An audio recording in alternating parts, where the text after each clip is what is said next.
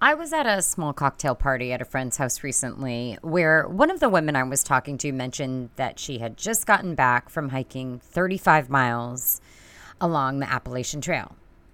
Not something I would probably ever do, but I was intrigued and wanted to learn more. During the course of our conversation, she mentioned that she had been the beneficiary of trail magic three times on that thirty-five mile hike. Trail magic is a term I had never heard before, but after she explained to me what it was, I, I fell in love with the idea of bringing this idea to you and seeing if we might incorporate trail magic into our networking. Welcome to episode one fifty-six of This Shit Works, a podcast dedicated to all things networking, relationship building, and business development. I'm your host, Julie Brown, speaker, author, and networking coach, and on today's This Shit Works short, I'm discussing how you can infuse trail magic into your networking adventures.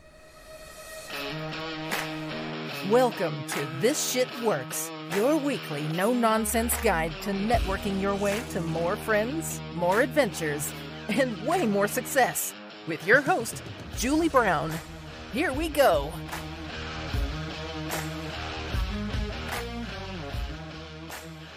Let's start by defining what trail magic is. Trail magic is the unforeseen help and support provided by others as you make your hike.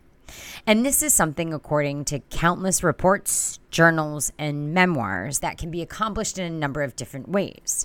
From somebody helping out with trail maintenance to leaving a cooler with food and cold drinks along the trail. According to Appalachian Trail History dot org, trail magic is offered by trail angels. Though there is no officially established community of trail angels, there are a community of people who have a passion for helping others on the trail, meaning that these so-called trail angels are simply people who volunteer themselves, their time, and their resources, financial or not, to help their fellow human beings who are hiking along the Appalachian Trail. Trail angels immerse themselves in trail culture and with the hikers, giving to them through transportation, food, and genuine kindness. But it's not done out of expectation for something in return. Though everyone may have a different reason for becoming a trail angel, the general consensus is that people do it out of kindness as a way to give back. So how can we begin to bring this idea to our networking adventures? If there's anything I know, it's that networking is a journey and it takes time. Wouldn't it be nice if along the way we encountered people who provided genuine kindness, assistance, advice, a helping hand, something that lifted our spirits and made the journey easier and more enjoyable? So, with that, here are some fun and easy ideas of ways to bring a little trail magic to your network. One. Share your knowledge and expertise. Are there little pieces of practical advice that you can give that can help others in their career or their networking journey? What do you know now that you wish you had learned earlier? Think about that and pass that shit on.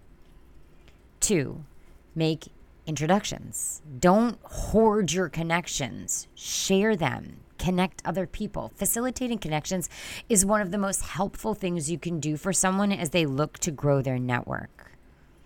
Three, provide unsolicited recommendations and endorsements. Don't know where to start? Simply write a re- recommendation for a couple of people that you know on LinkedIn, or say their name in a room of opportunities. It's easy. Four, attend and promote their events. Be there for them. Show up. Spread the word about them and what they are doing. If they are putting on a webinar, go to it. If they are participating in a panel discussion, be in the audience and bring a friend. Attend and promote their events. Five, coming on the heels of attending and promoting events, celebrate their successes, their milestones, when they attain a goal. Somebody else's success doesn't take away from yours. And six, be a good listener. Sometimes the most important thing is just being heard, having somebody to listen to what you have to say. Are there more ways to do this shit than the six things I just said? Of course there is. Of course there is. But you can start here, and then you can make up your own ways of adding trail magic to the networking and career adventures of your contacts. Remember, giving back to your network is a continuous process, but it doesn't take grand, sweeping gestures to make a difference. It's in the little things you do every day. It's the small pieces of magic that you bring to the adventure for the other person. Okay. This is technically uh, This Shit Works short, so there shouldn't be a drink of the week, but I'm going to tell you that there is indeed a beer called Trail Magic, made by Monument City Brewing out of Baltimore, Maryland. It's a hazy New England-style I P A, which if you know anything about me, it's that I hate I P As, so I won't be trying it.